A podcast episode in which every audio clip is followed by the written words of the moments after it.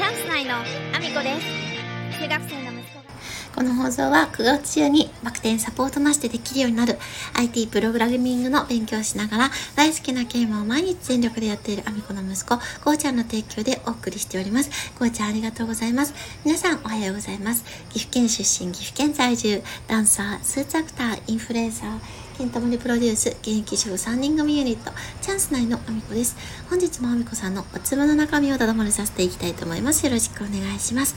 えー、そんなコーナーでですね、本題の方に早速移らせていただきたいと思うんですけども、ちょっと風邪をひいてしまったので、かなりお聞き苦しい声になってるかもしれませんが、えー、短めに終わりたいと思います。ご了承ください。えー、今ですね、あのー、自分の中で、まあ、いろんな挑戦を、新しい挑戦も含めてしてるよっていう話をちょこちょこさせていただいてるんですけれども、えーと、まずはですね、まちづくり団体、人人の会というところに所属していて、で、これに関してはですね、もうかれこれ4年目ぐらいになるんですけど、えっ、ー、と、夜ですね、ミーティング、結構長い時間のミーティングに参加してるんですね。あの、いつもその日に息子のレッスンがあって、ダンスのレッスンに、あの、行って往復して、で、その後から、あの、家に帰ってからミーティングに参加。そのまま途中、若干途中から参加していても2時間ぐらいミーティングを毎回、毎週してるんですね。で、えっ、ー、と、それと合わせて、今ですね、そのまちづくり団体が毎年取り組んでいる幻祭りというものがですね、11月3日にありままして、で、そこのスタッフをさせていただくにあたって、もう企画段階からずっと、あの、関わっていて、で、毎年ですね、息子と一緒に、あの、謎解きのゲームを、あの、考えて、で、みんなでミーティングしてストーリーを作って、で、ゲームのそのクイズですね、謎解きを作って、で、あの、本番に何が必要か、どんなものが予算的に必要かとか、あとは、あの、そうやってチームがいろいろ分かれているので、スポンサー集めに行くチームであったり、あのー広報チームだったり、いろんなね、チームが分かれているものなんですけども、あの、それのね、あの、企画から参加しているので、そのミーティングもまた別の日にあるんですよね。で、あとは、あの、映画祭が来年の1月にあるので、あの、それのね、ミーティングもちょこちょこあったりとか、あとはいろんなね、あの、他にも打ち合わせが結構オンライン上であったりするので、毎日夜何かしらのミーティングに参加したりとか、あとはちょっとその打ち合わせに必要な資料をあの探したり用意したりっていう風で意外と夜の時間にそういうものをやってる日が多くて、であの、一日朝から仕事をしてきて、で、そのミーティングに参加する日そして、それを、あの、一日お仕事して、夜とかに、そういう資料を集める日。そして、あの、ダンスの振り付けレッスンですね。あの、それも仕事終わりから、ご飯を超特急で作って、ダッシュで、あの、外出して、ダンスのレッスン、結構距離があるところなんですよ。1時間ぐらいかけていくんですけど、そこに行って、で、深夜の12時ぐらいまでやってるので、そっから帰ってくると深夜1時過ぎまでっていう風にやっていたりするので、結構その、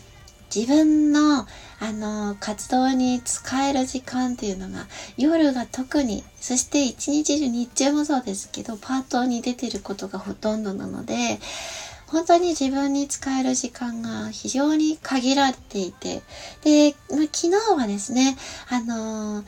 久しぶりにというか、1ヶ月ぶりぐらいなんですけど、その方とは、あのー、ちょっとお茶しに行こうっていう話になりまして、昨日はね、結構午前中から一日、ちょっとそういう話をしたりっていう日も、まあたまには作るようにしていて、人に会うっていうことも、やっぱりすごく大事だなと思っていて、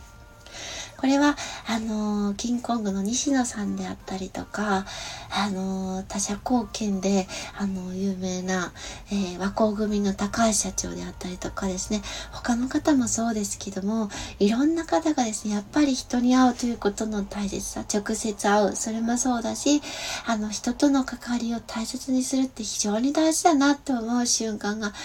多々あって、で、できるだけね、そういう何か会おうっていう風になった時は時間を作るようにはしてるんですけれども、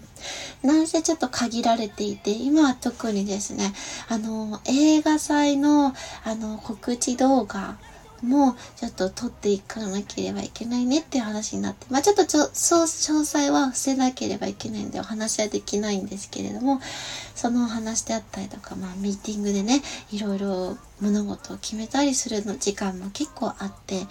もうただただね、あの、仕事に行って家事やって、あの、ダンス踊ってるだけではちょっとやっぱり済まないところがあるんですけども、でも、まあ毎日こうやっていろんな挑戦をすることで、今まで会えなかった人に会えたり、で、まあ私なんかはちょっとどうしてもね、家に帰ってくると息子もいるので、息子がね、自由に、あの、ゲームに打ち込める。結構おしゃべりするんですよ、ゲーム中にね。なので、ミーティング中はほぼほぼ聞き戦で、あの、会話に入るときはチャットで入ることが多いようにしてるんですけど、これは、あの、息子との時間をきちんと大事にするっていうことと、あと、どうしてもあの、音を出してしまっていると、あの、かなりね、会話に参加しなければいけなくなってしまって、あの、ご飯を作る時間が全く取れなくなっちゃうので、あの、きちんとね、自分の生活も守ろうということで、あの、危機戦という形をですね、かなり、あの、断行しているところはあるんですけど、普段ですね、あの、皆さんに会いに行くときはきちんと、あの、会話して、で、たくさんコミュニケーションを、えー、取るように、えー、自分なりに頑張っておりますということでですね、あの、私自身はですね、そんなに、あの、喋るのは上手ではないと思うんですよ。まあこれは、あのー、スタンド FM と Voicy 聞かれている方はわかるとは思うんですけども、別に話すのが上手ではないし、あのーまあ、わざわざね、人見知りだって言う必要はないと思うんですけど、結構皆さんね、そういうとこは誰でもあると思うし、初めての方と喋るのって、みんなエネルギーがいることなので、別に人見知りだって言いたいわけではないんですけど、別に得意ではないけれども、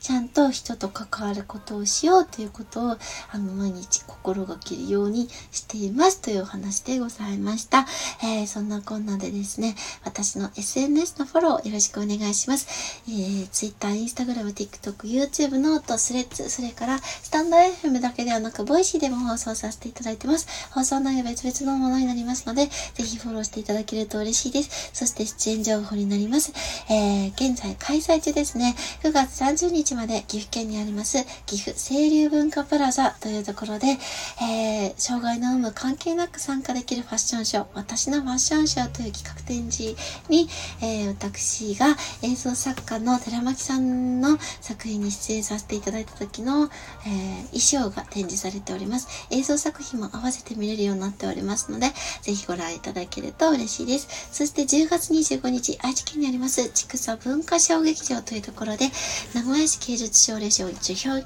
受賞記念公演、サバックに出演させていただきます。こちらはチケット完売応援となっております。ありがとうございます。そして11月5日、愛知県にあります、名古屋市公会堂というところで恩返しという舞台に出演させていただいております。えー、そして来年1月7日、愛知愛知県じゃないですね。岐阜県にあります、各務原市というところで映画祭がございます。えー、当日スタッフとしても参加しておりますが、上映作品には私が出演させていただいている作品も上映されますので、ぜひご覧いただけると嬉しいです。えーー、そんなこんなで、えー、もう一つですね、あの、私が出演するものではないんですけれども、えー、リンクの方を貼らせていただいております。西野昭弘さんの講演会が、え愛知県の半田市で11月11日に開催されます。え半田市にあります、空の科学館というプラネタリウム内で講演会開催されますので、ぜひぜひ、えご覧いただけると、お越しいただけると嬉しいです。当日私は仕事でですね、あの、最後の最後に、ちらっと駆けつけるだけ頑張ろうかなと思ってるんですが、その後の、えー、15名限定の西野さんとの懇親会にはおります。えー、皆様ぜひぜひ懇親会の方も合わせてチェックしていただけると嬉しいです。そんなこんなで、えー今日も一日ご安全にいってらっしゃい。oh, oh, oh.